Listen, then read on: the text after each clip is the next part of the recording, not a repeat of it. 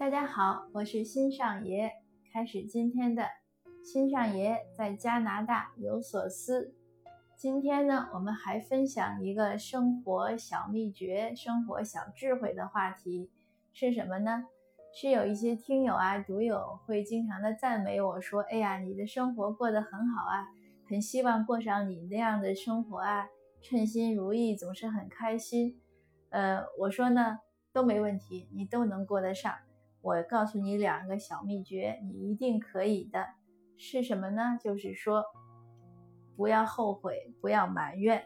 如果我们每个人呢能把这两点做好，我相信大家的日子都会越来越顺畅。不要后悔是什么呢？这个是很我很年轻的时候学到的一个经验。当时我和我先生还在呃恋爱期间，我们两个有一次去逛街，就去买衣服。那我呢看到一件衣服，当时没有买，走了可能走了一段以后，我又说，哎呀，刚才要是买那件就好了。大概我这样说了几次，我自己记不住了。那我先生就当时还是我男朋友，就不高兴了。他说你怎么这么唠叨呀，总是后悔。哎，他这样一说呢，我才第一次注意到这个我这个毛病，以前我真的是没注意到。当时可能是二十岁左右吧，或者十八九岁，记不住了。那就是说，前二十年我都没有注意到我有这个毛病。那之后呢，我们当然恋爱啊，结婚以后也是经过一段磨合，呃，有时候经常会为一些问题争执。其中呢，就是我这个喜欢后悔的毛病。我有时候那个时候就会说：“哎呀，如果怎么怎么样就好了。”那我先生就会说。没有如果，生活中不会有如果，你就不要去想了。记不清是从什么时候开始，应该也是结婚后有几年。那逐渐呢，我也接纳他这种想法，就是生活中没有如果。因此，我们就达成一个协定，呃，任何时候讨论问题或者发生争执，或者怎么样，都不要说如果什么什么就好了。不去做这种假设，即使是呃毫无目的的感叹，也不去感叹。呃，为什么呢？因为有的时候，尤其两个人一起做的事情，你一感叹这样呢，很有可能就会让另外一个人觉得是埋怨他。呃，即使是你自己做错决定了，那或者说你们两个人同时做错决定了，可是你一感叹呢？也只能让大家的是为大家带来这种遗憾和就是遗憾的情绪，这样也不好。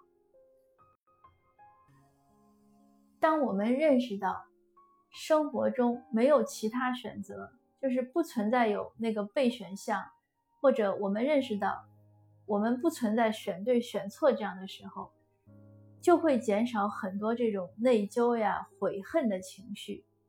有的时候可能你觉得就是像微风一样。说嗨，我就叹了口气，又怎么样？对，就是叹这口气，可能就让你马上觉得这个事儿就不好了。再想一想，就整个人都不好了。再想一想，就会觉得所有的决定都是糟糕的。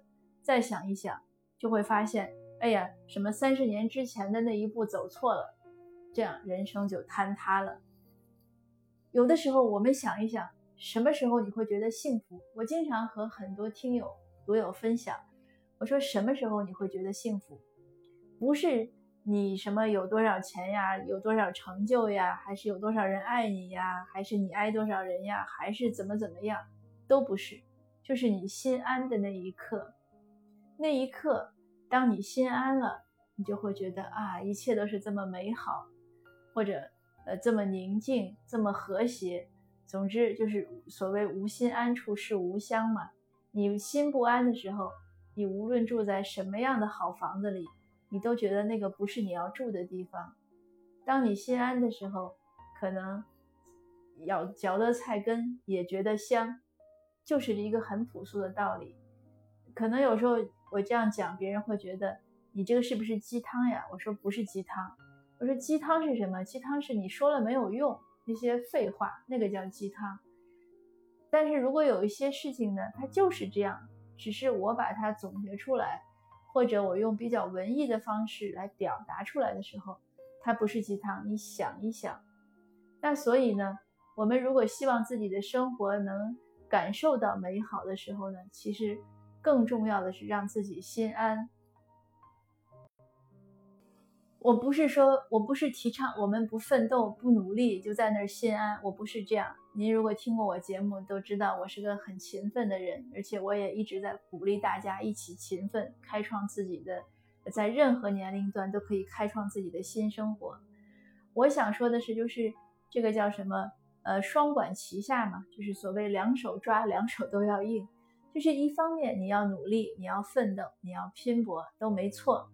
但是另外一方面，你要会调整自己的心理状态，这个也很重要。否则你怎么样的跑都觉得是夸父追日，那夸父追日肯定是一个悲剧了。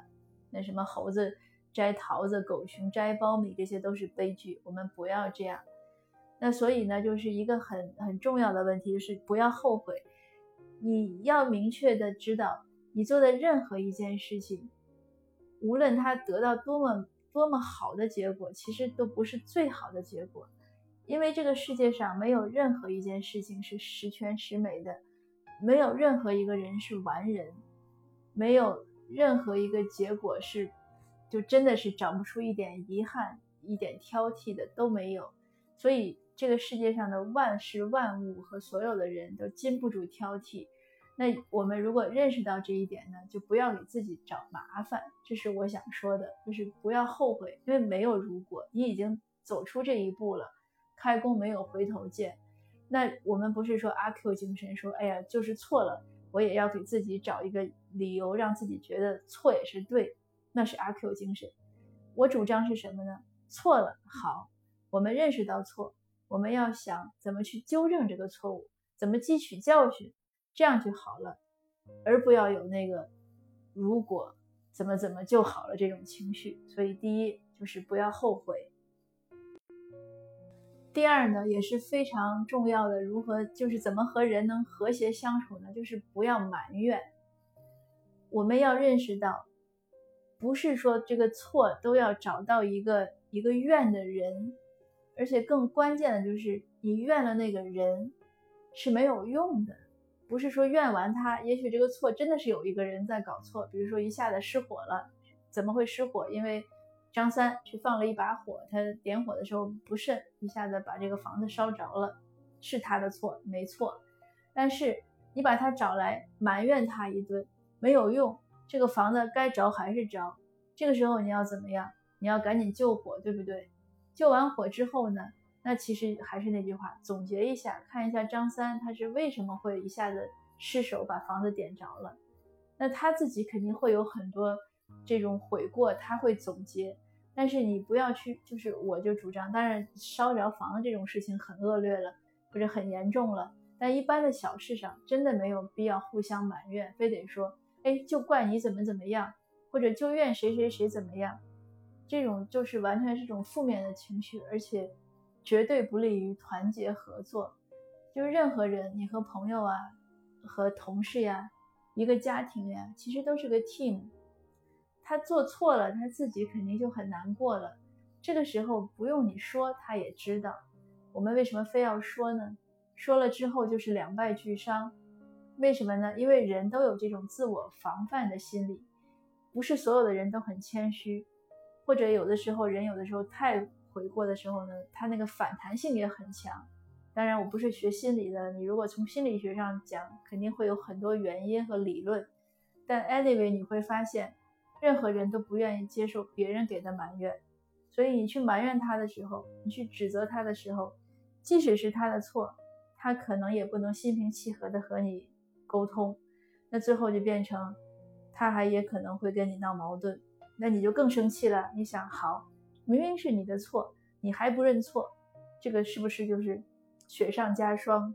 于是，其实其实最后就是于事无补，事情发生了，然后关系也没搞好，你也没有得到应有的一些心理上的补偿。